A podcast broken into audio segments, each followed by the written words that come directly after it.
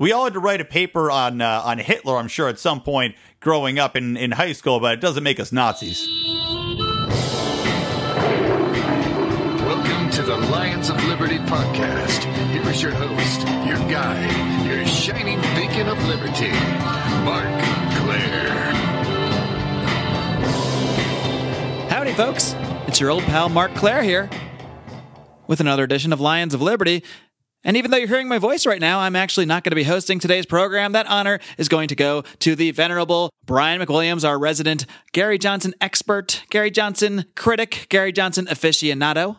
Because, well, when life gives you libertarian forums, you make libertarian forum review podcasts out of them. And that's exactly what life did to us by tossing out a libertarian forum featuring Gary Johnson and Bill Weld this past Friday, hosted by John Stossel on Fox Business. Now, we originally had an interview scheduled with my man Remso W. Martinez of the Remso Republic podcast. I did have to bump him to get this breaking news out there, breaking analysis, you might say. But I know Remso's listening, and I know he understands. So that interview with Remso Martinez will air this coming Wednesday on episode number 241. So be sure to check it out. And as you may have surmised, this is episode number 240 of this program, which means you can find the show notes featuring links to everything discussed over at lionsofliberty.com slash 240. And without further ado, Brian, take it away. Thank you, Mark, for that lovely introduction. Yes, I am the resident Gary Johnson curmudgeon, uh, the man of all Johnsons. It's not maybe not the most appropriate thing to say, but that's who I am. So yes, we're going to be taking you into the Fox Business Libertarian Town Hall that was on uh, Friday, August 26th. Of course, moderated by the great John Stossel, who never never hesitates to really cut in there with some of his commentary, which we'll get into. Now, on the show, which is 240, as you heard Mark mention, we will be talking about uh, numerous topics. We're going to try to get into not just the Libertarian Town Hall, but also a couple other things that have come up recently. So I wanted to bring in a few friends, a few compatriots of mine in the land of liberty. First off, how about we introduce Mr. Howard Snowden? Howie, what's happened over in Virginia, man? Ooh, not too much. Just another hot day. It's a hot day in Virginia. What a shocker! Is it? Just, and it's just hot, sweaty mosquitoes. You know, like humidity is real high over there. I think. Yeah, humidity is awful.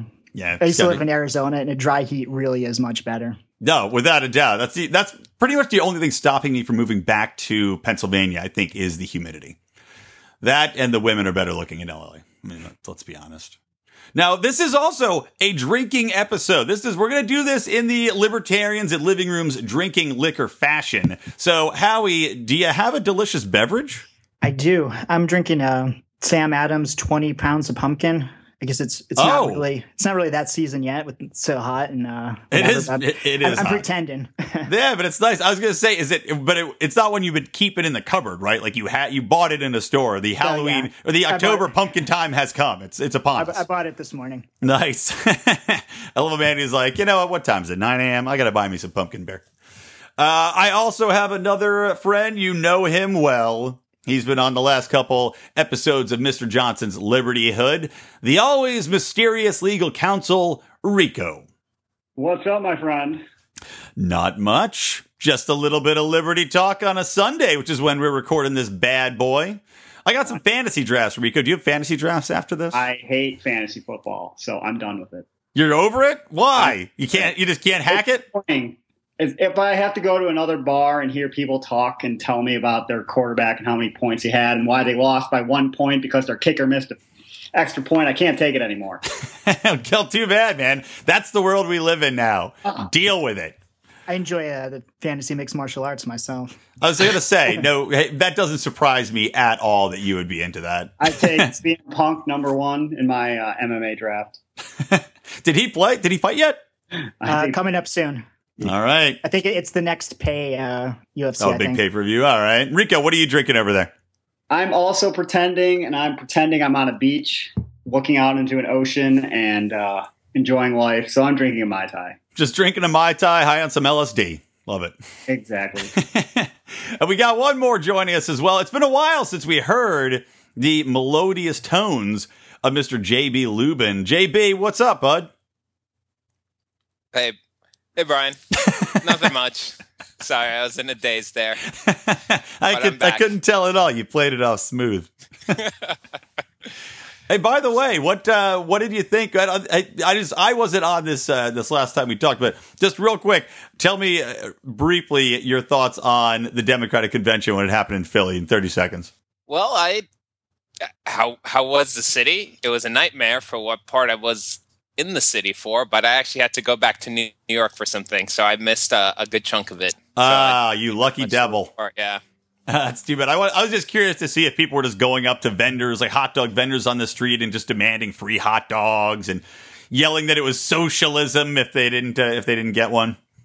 Not that I saw, unfortunately, but I wish I could have, you know, had uh, a greater part of it, but wasn't around really. Oh, terrible. All right. Well, I'm drinking a Pacifico over here, being it's a, a warm summer California Sunday.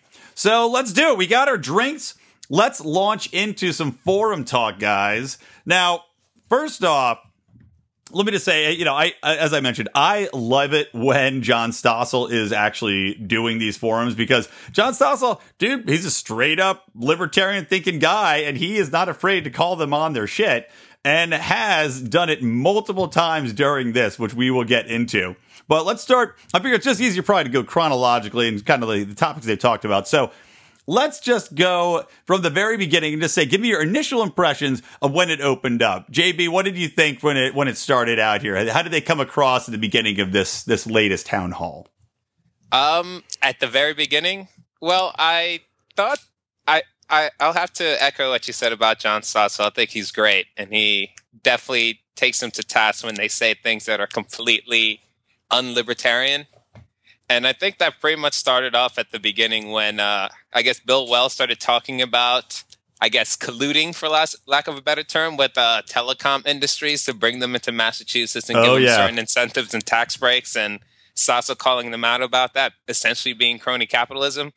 And he didn't really seem to have a reply for that other than the fact that it works and yeah. they got more jobs in there. But it is what it is. It is crony capitalism. And they pretty much started off with that. No, which I thought was interesting. Exactly right. That's exactly right. it was fantastic. Yeah, I mean, I remember because like the the first question from the crowd, they did a lot of crowd questions in this one was, "What would you do to create jobs?" And I loved Gary Johnson's response right out of the gate which was just to say the government doesn't create jobs. And like that was it. Boom, end of sentence. And then of course Weld's going, well, you know, let me talk about this. Small business doesn't need big tax cuts. They need assurances taxes are going one way, down, and they'll employ more people. Which I also thought was a little bit ridiculous. It's like, so he's not saying to, to cut taxes, just like, eh, yeah, as long as they, as long as they think they'll go down, uh, and they'll be fine. And then, yeah, talking about bringing it, sitting down with CEOs and making sure they get tax credits and that the regulations favor them. It's like, are you kidding me, man? You're crony capitalists out the ass. Howie, what did you think of that? Well, first, like right before it started, John Stossel was doing like the the opening intro, and there was something like like what is a, a libertarian? Gary Johnson and Bill Weld will answer that coming up. And I'm thinking in my head is like they're probably not going to answer that question for anybody. And no. sure enough, I, you could watch that and what libertarianism really is about you didn't hear. I, I, think that's the biggest disappointment of this campaign is they could not possibly have picked a worse communicator of the ideas of liberty than Gary Johnson. And then even the, you were talking about the first question. Yeah. Yeah. Government doesn't create jobs, but you know, people who aren't familiar with this, which is I think what they're uh, trying to get why, why they want to be on these shows and get like get the message out. Like, I think a lot of people need a little bit more of an explanation than that. Well, that's like a, that's a classic thing though. Gary Johnson never explains his points well enough. He has this one word, not one word, but he has a very encapsulated one sentence answer, and then he just is like, "Yep, I did my talking point, and now I'm just going to be quiet." And and Stossel, I was a little upset with Stossel because he would accept that a lot of the time and move on to another question. Probably just because he was concerned about time. I don't, but, I don't know that he really accepted a lot of it. He deadpanned a lot from what I was picking up, yeah, he would look at him like, "Well, is that really what a libertarian would say?" And then he would say, "Oh, we're going to be back after this." It, it was kind of like he was looking at them like they were complete idiots and what they were talking about, and then he would take it to a commercial break. I kind of enjoyed his just uh, straight man type playing off them and his sideways glances at what they were saying. Yeah. Well, speaking of, this is I, to skip forward a little bit because there were some fantastic moments in this debate. One of which was the uh, this tweet, which I will share from. It was like at the very end. This tweet, but from at JP Finney.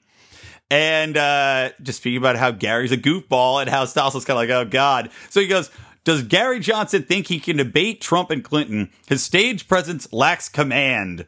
And the crowd booed, but really they shouldn't. And, and so Stossel, you know, he looks at Gary and he's like, what, you know, what, what do you think about that? And Gary does this bizarre cackle like into the camera. He's like, ah! and then the weirdest mug face to the side I've ever seen. Like, I don't even know how you would describe the look he gave.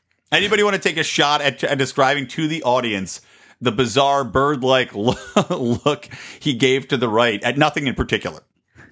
I can't describe it, but he's just such a weird dude. It's like even to, despite his whatever his debating skills are, he's just so odd. Like we don't want him. I don't think I want him on stage in the public eye and people thinking like, oh, this is what libertarians are. If we want to stop being in the fringe, be considered serious contenders. I don't Yeah. think Gary Johnson's the person to represent that. Yeah, exactly. And then also somebody else said, you know, and Stossel even weighed in. He goes, "Well, you know what? That after Gary did that weird cackle and and uh, whatever shrug glance, and then he, oh, then like Gary also sat there, leaned forward, and kind of put his head in his in his hand like he was listening to a small child tell him a story. It was so so weird. Yeah, and, I don't and- even want Right. to touch that. I don't know what was going on there at the end, and if that was supposed to instill confidence in, in the libertarian faithful that he'd be able to hold its own. It was kind of embarrassing. When he did that, didn't Stossel say like, "I think this is what they're talking That's about"? ex- exactly. Yeah. St- yeah, Stossel was like, "This is what he means," because Weld has more command, you know. And then, of course, the best part was after Gary is called out on not having stage presence and not being the one, you know, who can really voice it. Who answers the question? Bill Weld answers the question.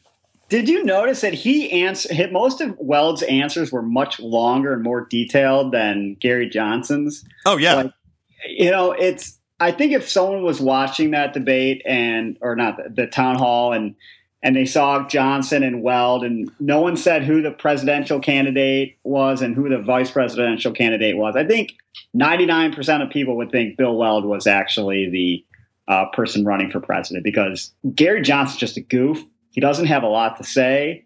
And then, and Weld was interrupting him. yeah. and, and contradicting him. and contradicting him. Yeah, we'll talk. Actually, while we're on that topic, yeah, I guess I'm completely abandoning the chronological order I was planning on going in. Screw that, because there's one spot specifically I wanted to talk about where Weld completely contradicted him, and I was just like, "Are you arguing against yourself right now? Are, are you two debating yourselves on stage at this moment?" And it was with foreign aid. If you guys Yeah. remember this, Oh Y- yeah, definitely. yeah, so somebody brought up foreign aid, and Gary Johnson goes, Yeah, you know, we should cut it. Why should we be building roads overseas when we need that infrastructure here? Fine. Which, and granted, you know, we don't- not to get into a whole let's uh, you know have a public works thing where we're building roads here, but the infrastructure is shit. We can agree on that. And then Weld goes, well, yeah, but uh, you know, except on Israel, uh, you know, I have a long history with Israel, and it'll be a, a cold day in July before we'd freeze them out. And then Stossel goes, So you guys don't agree on this? And you hear Weld go, Right. Actually, Johnson then was like, he's like, no, and he starts going into something that has nothing to do with it. At Nothing, all. yeah, nothing at all to do with it. And then they just let it go. I wish uh, Stossel called him to task on that, but they just went to the next topic. Yeah, he's just like Gary's just like, oh yeah, it's for food and medicine, but really just procs up foreign dictators. But yeah, Rico, like you're saying, he's interrupting him and contradicting him at the same time. It's like, shouldn't you guys talk about this ahead of time? Yeah, I mean, yeah, God forbid the topic of Israel comes up in a debate because people never talk about that. I can only imagine after the town hall, they go backstage and Weld's like, "You idiot! You don't talk unless I tell you." to." you don't listen. I, I, I can't believe Gary Johnson doesn't come out with black eyes all the time.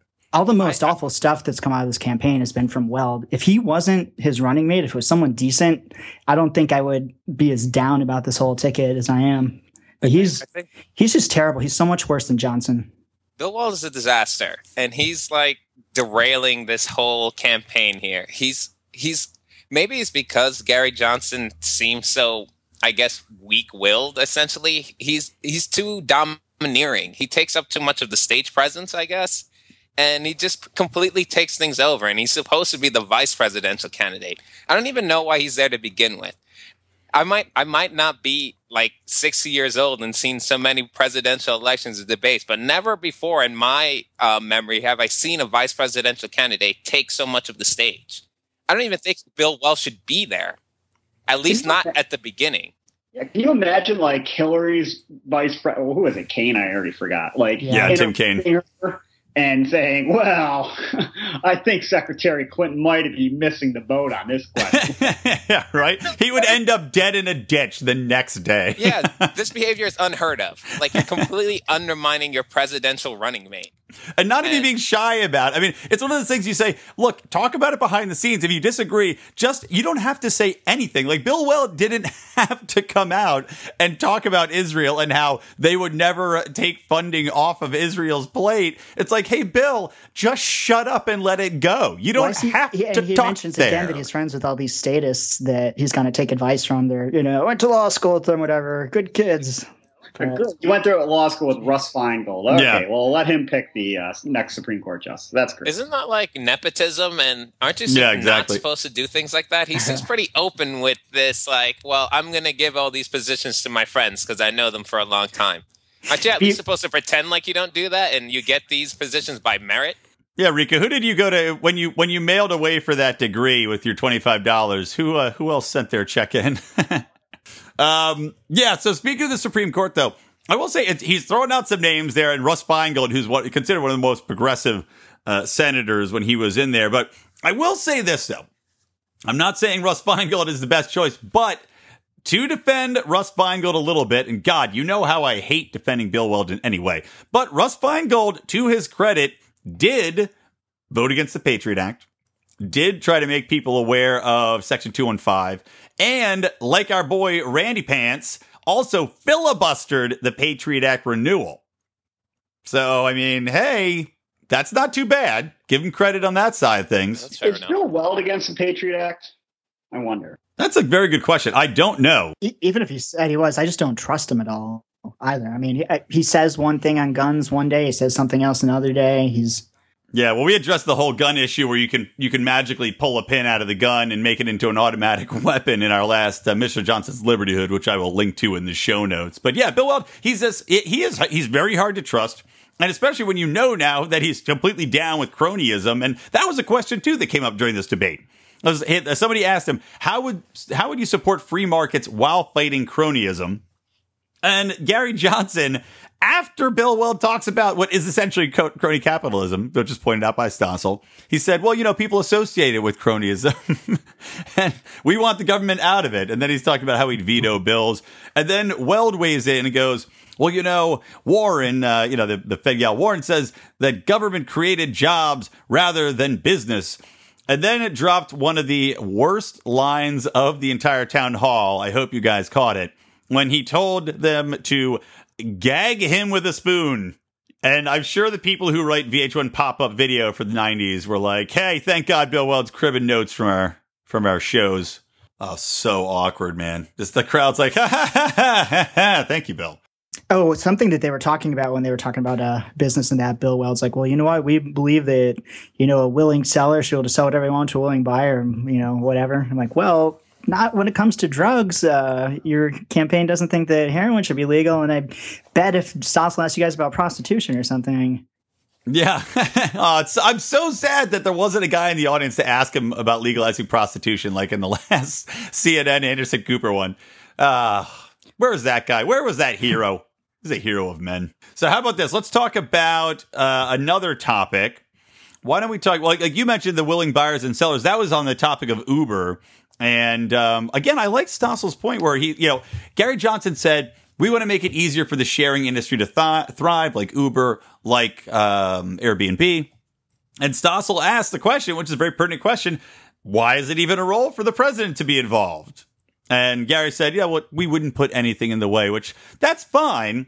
And I did actually like that Weld throughout that libertarian talking point, though, despite there, there's a little bit of uh, hypocrisy there. But I like that they're actually throwing out a libertarian talking point that is willing buyers and sellers should be able to exchange goods and services without the government being involved. I don't think Johnson got the point initially until Stossel actually said, Why are you concerned about what happens in Austin, Texas?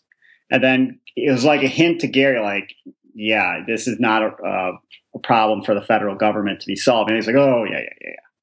So it's like, he just doesn't get it initially. Do you think during the commercial breaks, every time they go to a break, Stossel leans in and he's like, hey, moron, I'm trying to help you out here. Like, here's what I'm going to ask. Why don't you think about your answers ahead of time? Let me know. You give me a nod, and I'll write down some keywords you can drop as soon to as they go to all a commercial break, Stossel leans back in his chair, throws his index cards behind him, and just sighs very loudly. Probably. So I I will now. How about this? Who wants to bring up the next topic? I'll I'll throw it out there. How about uh, Howie? What do you want to What do you want to bring up in this forum for the next How topic? about how nobody still knows who they are? they were showing uh they're just All going around showing people on the street these big blown up photos of them and no one knows who Weld and Johnson are. I mean, we're really looking at them under a microscope here, like on shows like this, but the general public has no idea. I think that they actually should just have people constantly walking around with with their faces on posters. Just that's it. Just to walk around, and be like, "Do you know who this is?" And people be like, I, "I have no idea." And then they can just yell Gary Johnson and throw a joint at him, and I think that'll get a lot I of mean, people. I bet in 2008 or 2012, a lot of people would recognize Ron Paul for sure. Yeah, true. I mean, Ron Paul, though, he has been in the public eye a little bit more. Well, I guess, you know, a lot of people didn't really know who he was, is true. But he also, Ron Paul would go out on, on a limb and fight a lot more, making very bold statements where, like we've said in the past, you don't hear many bold statements out of Gary. No. He just does because he doesn't want to throw rocks. He rocks. he believed in his convictions and he wasn't afraid to stand up for it, even if it was something unpopular or like you know a part of libertarianism that is a little hard to grasp for uh, someone not rooting the philosophy that's just hearing it for the first time. Let drugs be legal, and Ron Paul's like, well, how many people here are going to start doing heroin if uh, Right. if they legalize it? Like, oh, good thing we have the government to keep it keep me from doing heroin, or I'd be uh, a mess right It now. also helped that Ron Paul was so deeply educated on the economic side of things, so he could Yeah. constantly be in the public eye on CNN and on MSNBC and on Bloomberg talking about the economic ramifications of government action as well. Whereas, God forbid, can you see Gary out there talking about economics? I mean, That's another one. Uh, Does anybody in doubt that Gary will throw it to Bill Weld if it comes to anything in economic uh, issues? Oh, hold on. Let me get my uh, tag team partner in here to answer this question. And they shuffle spots on stage. I hope so. They literally, it's going to be like Step Brothers. They're just going to switch places, and it's going to be amazing. Or maybe they'll go into like a Cronenberg machine, like in The Fly. We might get a super candidate where they're going to get two pods, mash them together into the true Johnson Weld. I'm not I'm not overly concerned about that because I hardly ever see these debates get that in depth in any particular topic to go into like the nuts and bolts of you know the effects of government intervention in in the economy. When do they ever even come close to going over something like that in a typical presidential debate? It's always like catchphrases and buzz terms, and I promise to do this. They never really go into any detail about anything. They always say, go to my website and check out my 32 point plan for improving the economy. I, I wonder what I haven't seen it. The Johnson Weld campaign uh, campaign website looks like. It's probably just like a picture of Johnson holding a cat or something. probably.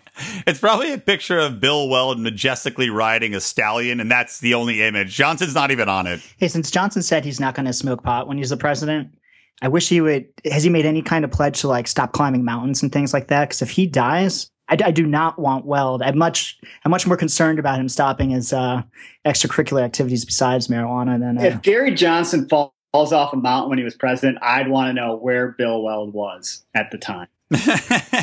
Bill Weld coincidentally is climbing the exact same mountain, about 10 feet higher. with his old, with his old friend Hillary Clinton. yeah. While we're talking about pot, there was a guy. So they did video questions from uh, a producer in the field. And I got to play this one question so we can talk about the marijuana issue and Gary's Gary's response on it real quick. But listen to this listen to this question from the crowd real fast. How are you going to legalize marijuana in all its forms? Cannabis, the plant, indica, sativa, and hemp. How are you going to do it? Said like a true genius. That guy was great. he was he was amazing. I'm only going to legalize it in five of its six forms. and it's like I swear to God, his eyes were looking in two different directions. I mean, he was a real find. But it does bring the question: how you know how are you going to handle it? And and uh, Bill Well, or not Bill Well, Gary Johnson, he just said day one, we're going to deschedule weed as a class one, which is good. And he mentioned banking, which is actually a, a, pretty huge issue because a lot of the times people don't realize that it's not just a legalization on the state level, but, and, and there's been legislation put in place too that's going to free it up. Um, but the biggest problem is these these places they have the legal weed business. However, from a federal standpoint, the banks won't deal with the money because it's technically illegal still, so they don't want to get into the whole money laundering thing. So that's a big issue. So it's interesting to hear Gary Johnson talk about the banking. But what else do you guys think he he should have said about that? And we'll start with JB. I think Gary's answer on this particular topic was pretty good. Um, descheduling it would definitely go a long way towards helping the states um, come up with their own legislation and ease things through without worrying about the federal government over their shoulders. And especially like you mentioned with the with the bank issue, bringing that up, looks like he's at least a, this one aspect he's thought it through and can present his case fairly well in, in a short amount of time. So I'm pretty happy with what he said. I wouldn't. I don't feel the need to add any more to it. All right, Howie. What about you? I mean, I think his plan for marijuana is fine, but the real travesty here is the war on drugs, which is ruining lives. So many people we have like non-violent criminals locked up and just like families destroyed. I mean, that's a huge crisis. And that's, I mean, I wish I had a champion of liberty out there somewhere that was talking about that instead of just, oh, well, I'm going to remove marijuana from being scheduled. And all right, great. But still.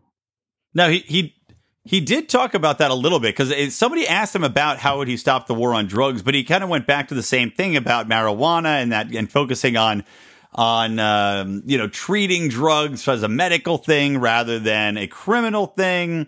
So, and he talked a little bit. Uh, there was a woman who, and this was awesome actually. There was, do you remember there was a woman that was talking about the prison system, and she was she was prattling on. She was like, you know, I go to a lot of prisons, and I, uh, you know, there's a lot of women in prisons. What's your question, man? exactly. Stossel's so great. But your question, ma'am. God, I love you, John Stossel. John Stossel 2020, by the way. Come on, let's get him out there. I want him running.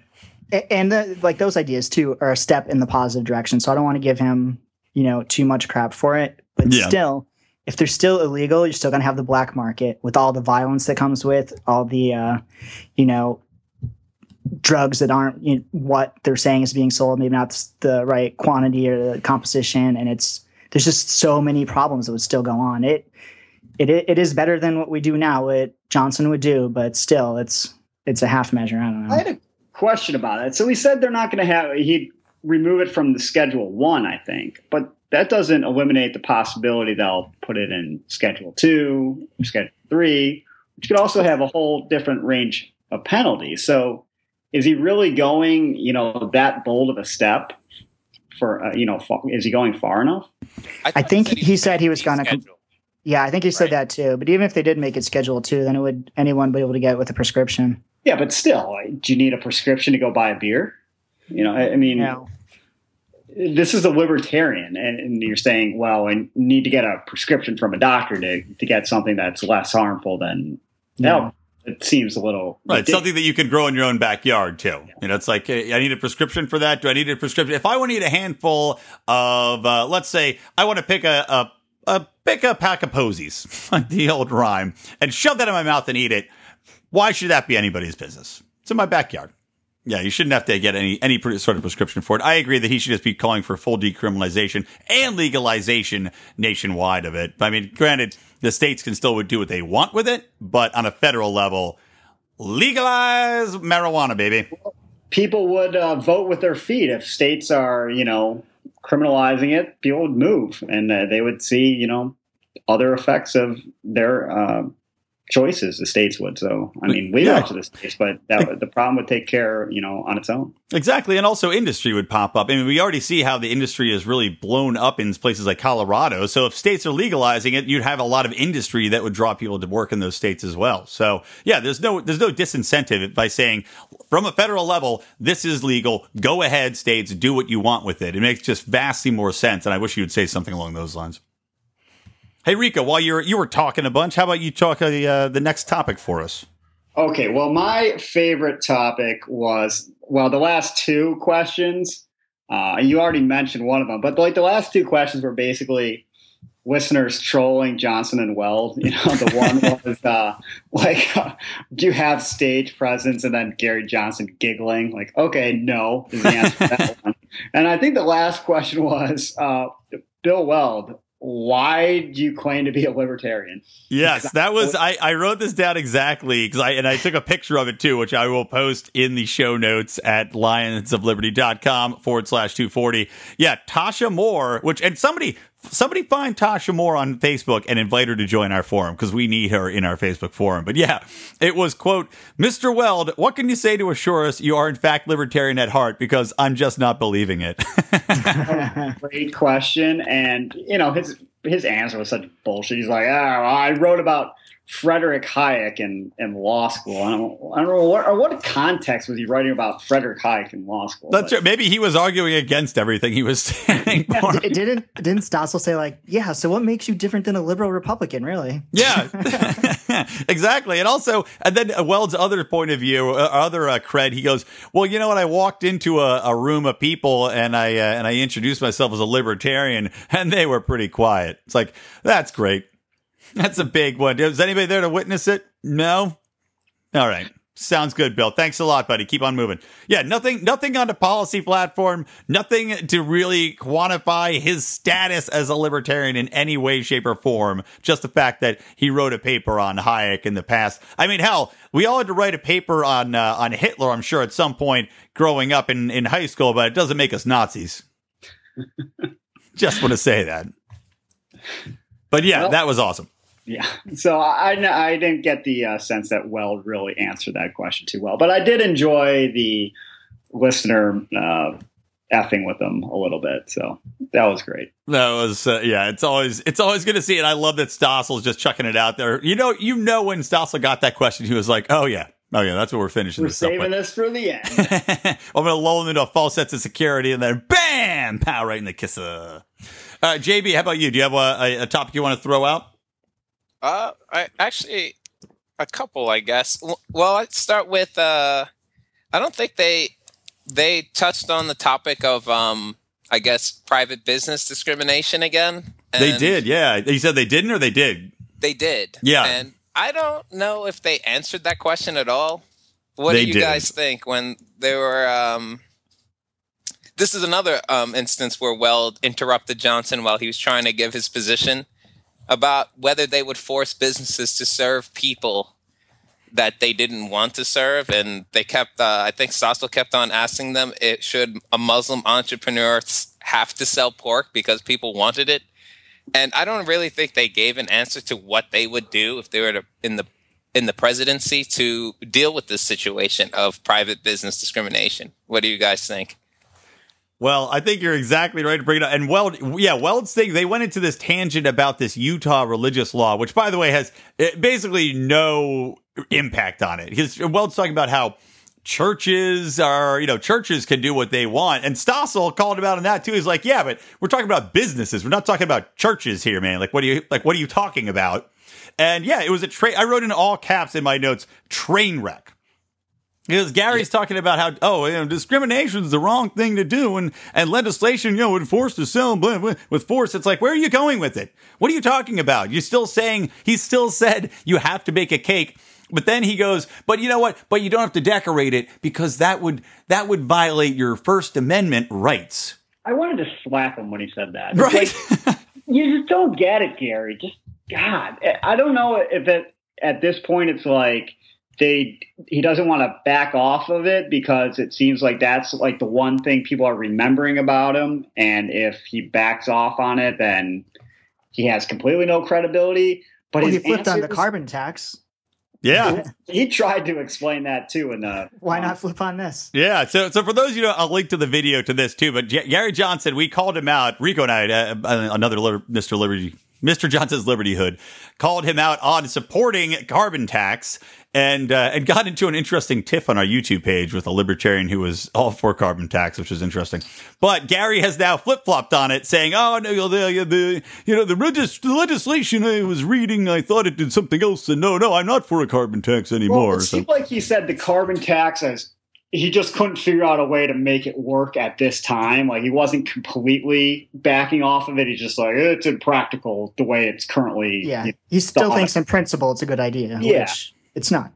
it- I don't I don't know that he's completely doing a 180 on the carbon tax, but he's not shifting at all on this religious liberty and for some reason he hasn't even gotten a more well thought out answer in all these months like at least he could try to articulate some semblance of reasoning behind it but they're still just hemming and hawing and it's it's just awkward and uncomfortable to watch and try to explain it Agreed. It's like, do they have people? I mean, I, I do PR for a living. There's got to be, I'm sure I could come up with about 15 different ways you could talk about this topic and not sound as stupid as he always sounds on it.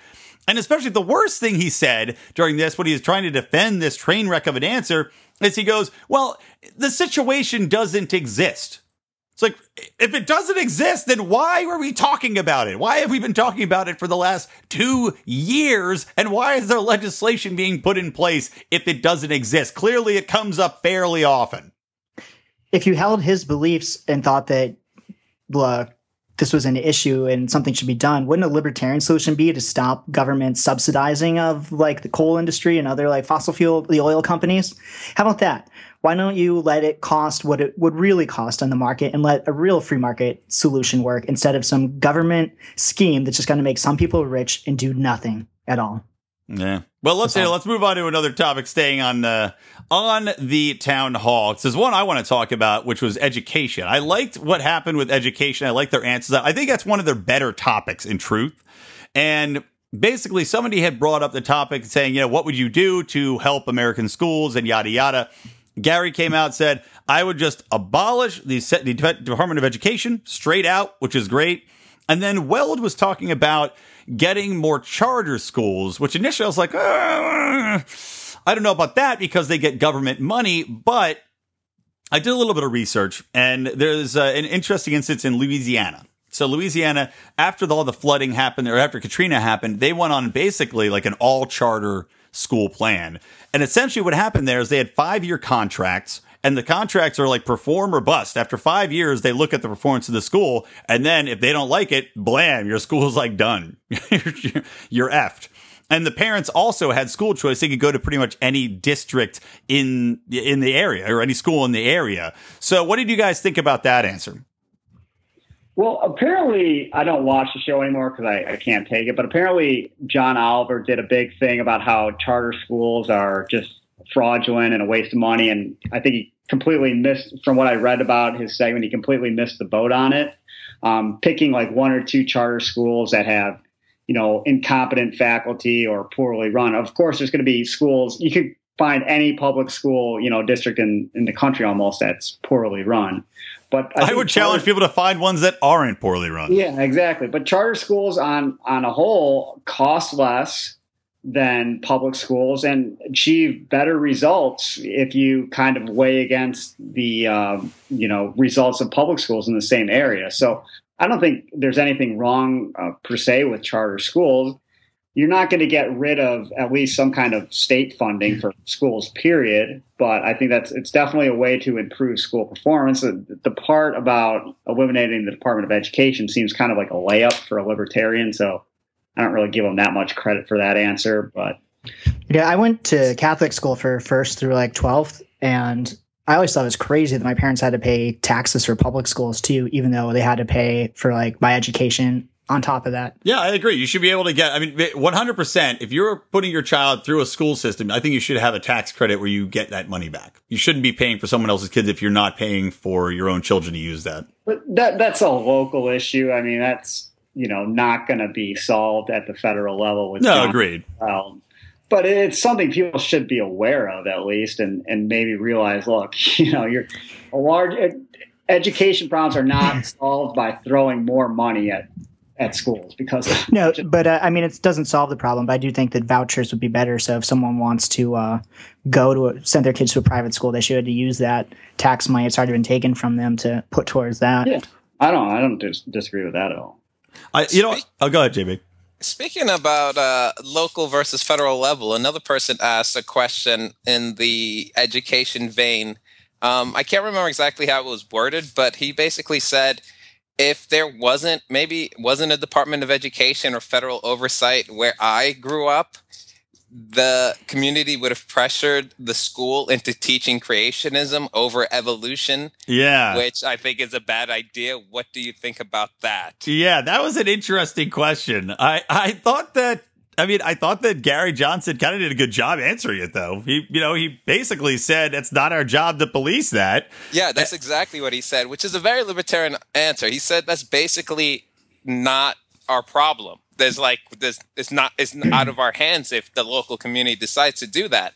But what I want to like um I guess the topic I want to broach is is that necessarily the case? If libertarian or not, do you think that it's a good idea to because local or federal, we're still one country. Do you think it's in the best interest of everyone to be learning different things? Here's the Like- answer to that. Like, if you can't say the obvious answer is to move, you know, uh, to a different school district, okay. But say it's not the, you know, it's not that easy just to move, you know, to move your house and, you know, get find a new house and whatever.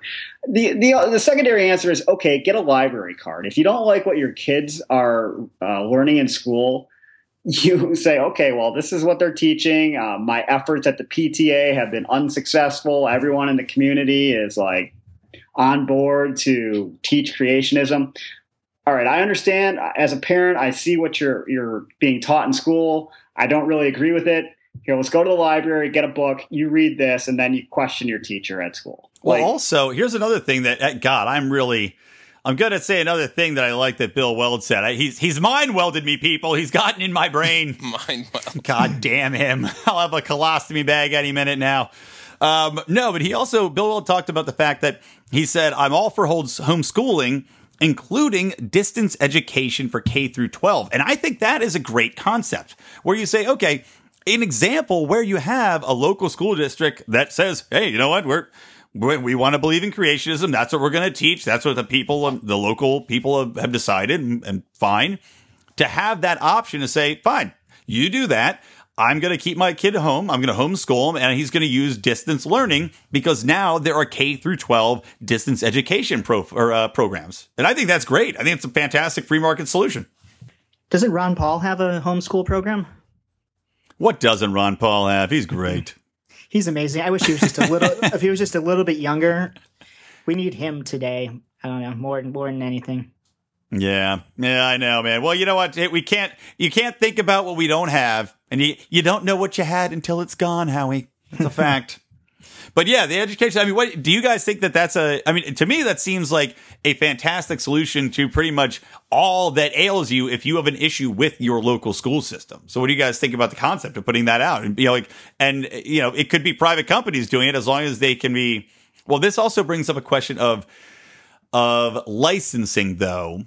And you'd have to have a licensing body, or you don't have to have a licensing body, but for education, and then saying, okay, what does and doesn't count as a legitimate high school degree. So I guess there's problems on top of it. So what do you guys think of that concept, though? Of I think it's a great concept, but it would have to go hand in hand with what Howie was talking about in receiving tax credits. Because I know I don't have any children, but as a parent, if I'm paying for the school district teaching something I don't agree with on a fundamental level, and then just then decide to pull my children out and pay more money so they can get what I deem a proper education, I would want that money back.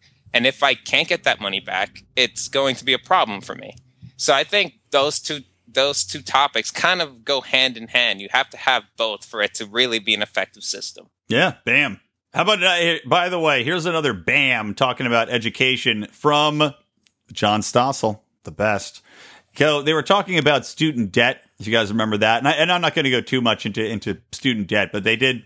Gary Johnson did have a great answer on that, just saying that the reason for high debt is government guaranteed student loans. So the government has a lot to do with the, the debt and the raising tuition. So good job on that point, Gary.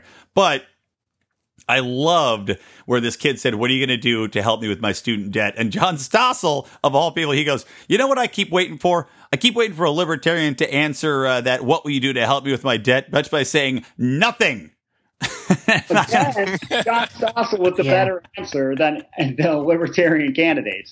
And that, that, that questioner was kind of peculiar because he started off, I think, saying, well, I, I understand the, you know, government involvement has, you know, caused all these problems, but what are you going to do for me? It's like, well, Yeah. your, your, your second part of your question completely ignores the logic in the first part of your question. So maybe some critical thinking skills are in order too. Yeah. Uh, man, next time you want to get on national TV, make sure you've thought this All out. the more reason he wants that money back. Obviously, he's learned nothing. Yeah, exactly. um, all right, how about this? Well, one more. I want to talk about one more topic, and then we'll bounce it and talk about a couple other quick things. I want to play another little clip that came up because they were talking about foreign, again, foreign and, and uh, the involvement with the military, which uh, let's talk real quick about Bill Weld's answer on the military. Do you guys remember? Who wants to throw it out? Who remembers what Bill Weld said about the military and our military supremacy? Not me. I actually don't remember. Ne- Neither do I. All right, then. All right. Well, I guess we'll just keep on moving. I, I'll tell you guys because it was a fantastic answer to make fun of.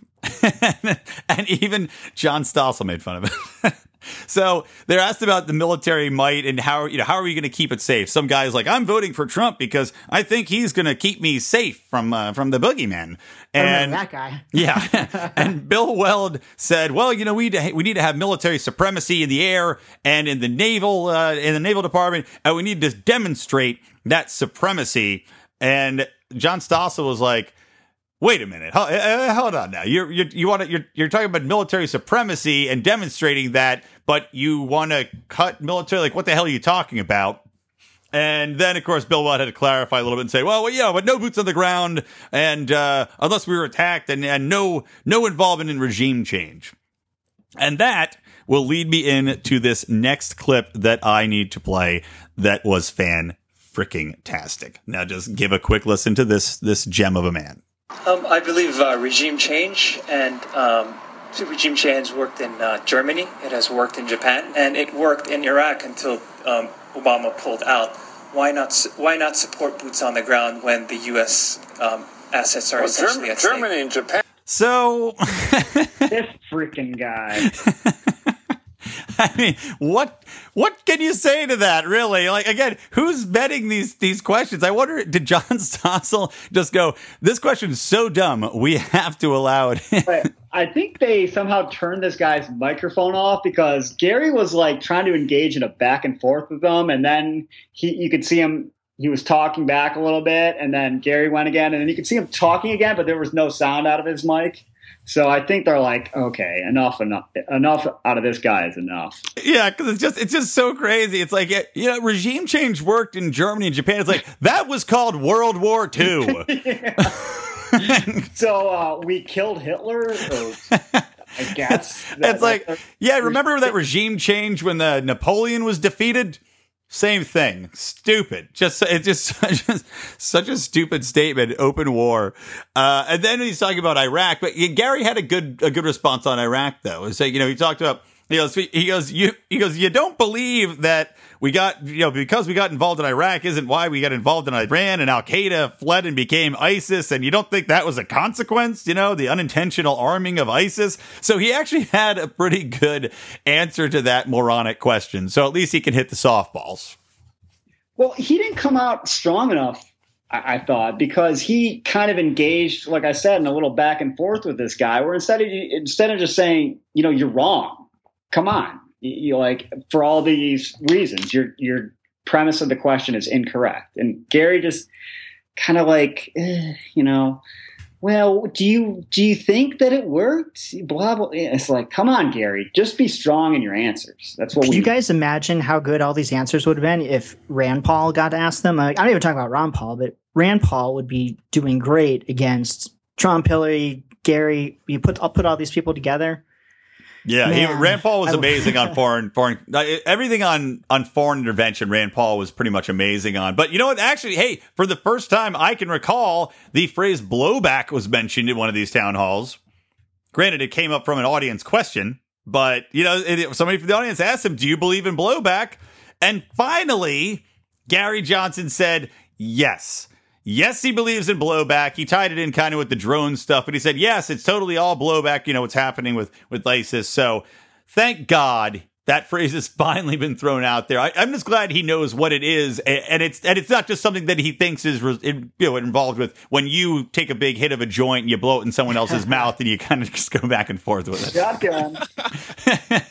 Gary's like, oh, I love blowback. it's the best. All right, so let's say so overall, then, guys, let's uh let's wrap it up. What do you give? Give a grade from you know let's let's do a, like the school grading. So A B C D E F. There's no E, but A through F. What do you give Gary and Bill for this most latest performance? Let's start with JB.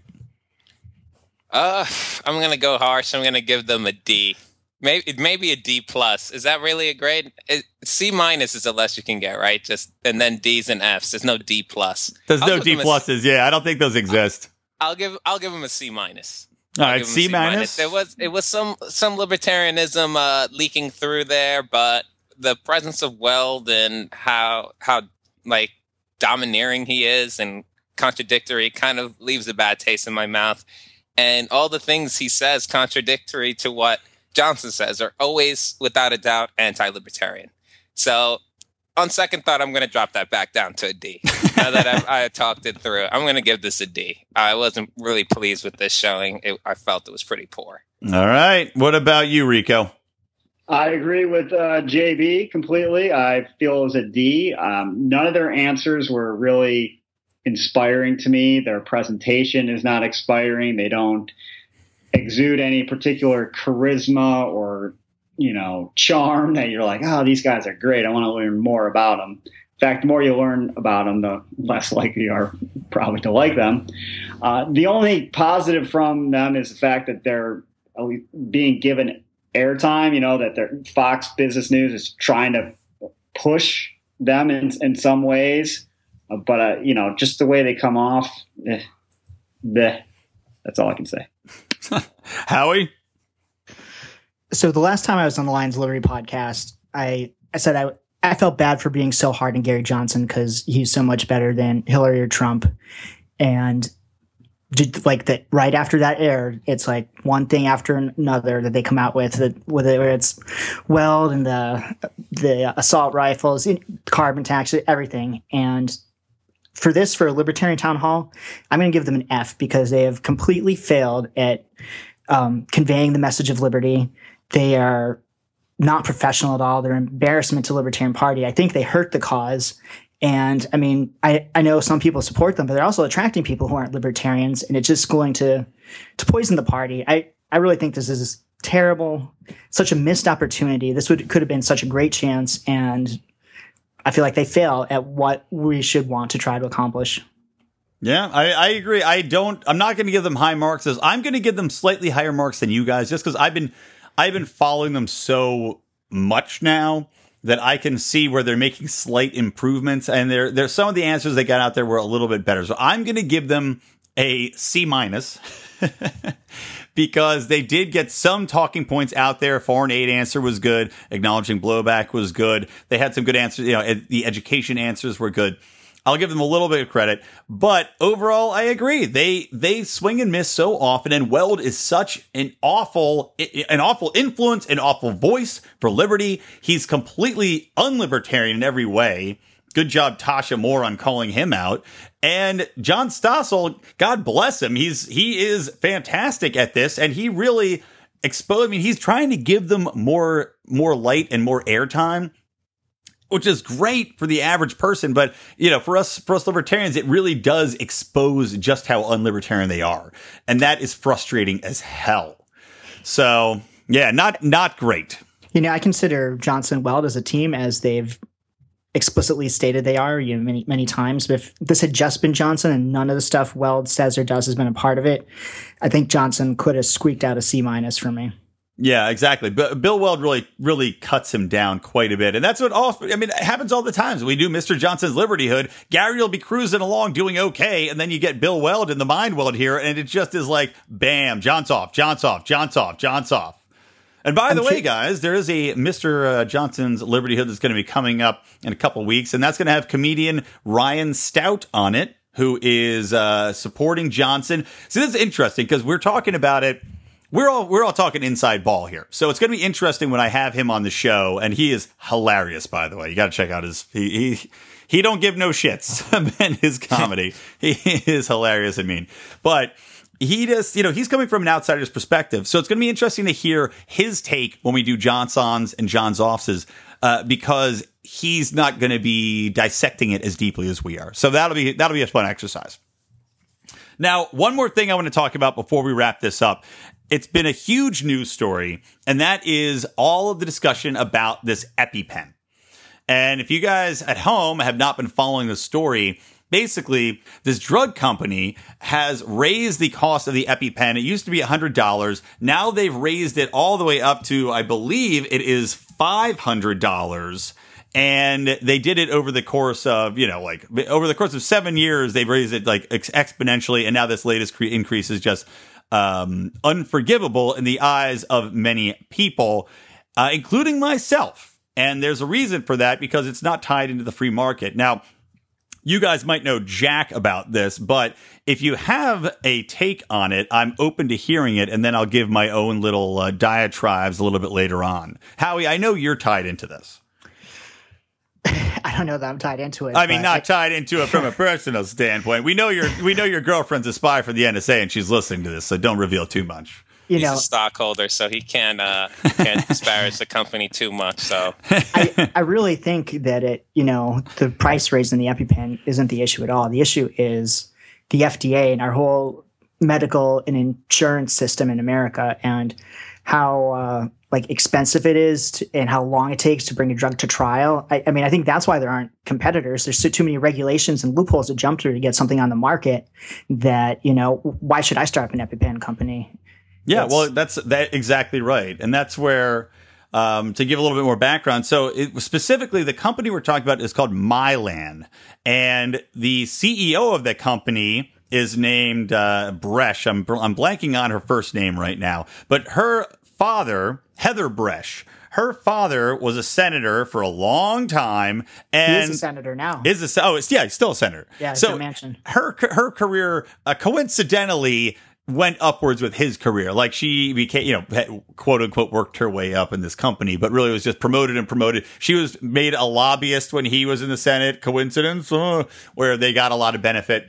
And to your point, Howie, a lot of the, what has to do with these price increases is not free market. It is complete crony capitalism in every possible way. Because what my, what my, I keep wanting to say Mylar, Mylan managed to do through a lot of their influence through lobbying, lobbying in this crony capitalist system is they were able to get in, get their only patent on the market, and then the government then put all these different regulations and, like you said, loopholes in there, or not loopholes, but hoops that people had to jump through that were competitors. So EpiPen is a worse product that has to be adopted by schools because the government mandated that they would give grants only to schools that got blocks of EpiPens, which means EpiPen can raise the prices, kind of like just like our uh, our tuition rates go up because the government's backing it.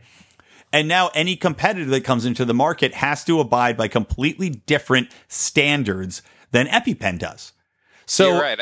Yeah, go ahead, JB. I, f- I find it absolutely hilarious. In, in the same vein that this uh, Mylan heavily, heavily lobbied the, the federal government to mandate that every airline, not just American Airlines, mind you, any airline that flies into the United States has to have EpiPens on on the airplane.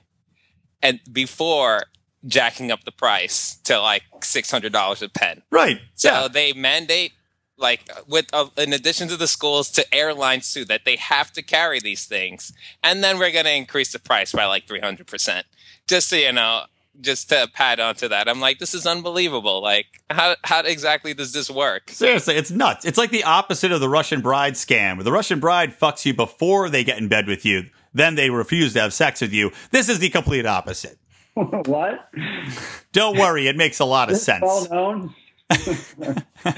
but yeah, it's just it's just it's so unbelievable that the government has, has just bought into this. I mean, well, no, it's not unbelievable. It's completely par for the course that the government has bought into this. But all these idiots out there are saying this is an example of runaway capitalism, and I can't believe this is happening. It's like eh, no, the government has allowed this to happen. The FDA taking eight years to approve anything and costing millions and millions of dollars to do it, and putting you know all these different hoops that you have to jump through to get a product onto the market is responsible for this 100%. And people don't understand that. And of course, the liberal media is not going to report that. They're just going to report, oh my God, the prices went up on EpiPens. How are we going to stop our, our children from choking on peanuts and, and dying, you know? So anyway, that's that's the EpiPen uh, angle that I just wanted to bring up real quick because it just it, it, needed to be addressed. We're talking about this show right now, and just it pisses me off so bad reading about it because it just it's literally everything wrong with government, crony capitalism, nepotism, and everything else.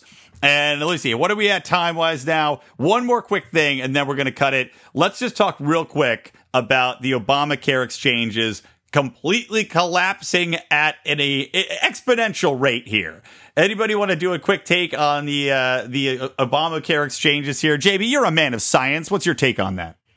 Well, I'm not up to date on that, so I'm going to take a pass on it. Why I do, do I, I have, have, you people on this show? Why do I, I even have a, I have a comment about that. yeah, go ahead, Howie. Um, I really think that it was designed from the beginning to fail, that they knew that it wasn't going to work. And at the end, they're going to be able to blame it on greedy insurance companies and try to get through nationalized one payer healthcare, just uh, you know, a complete socialist system, I think, is what they will propose when this all falls apart. Uh, this is interesting. I like going down conspiracy lane with this. But isn't wasn't Hillary a uh, proponent of single payer health care back when in '92 when Clinton first got elected? Yes, yes, she was. That? She was. So perhaps they uh, devised this all along, like you said. They said, okay, well, it's going to blow up. Uh, Hillary will get Donald Trump to run against her in 2016. Obviously, that'll be a joke. She'll win, and then they could push forward the uh, single payer scheme. Yeah, I mean, look, it, it is true. I didn't think about it that way, but it may be because you look at all the you know these insurance companies like Aetna is the recent one to pull out of it, and they said all these promises have been broken that the government made.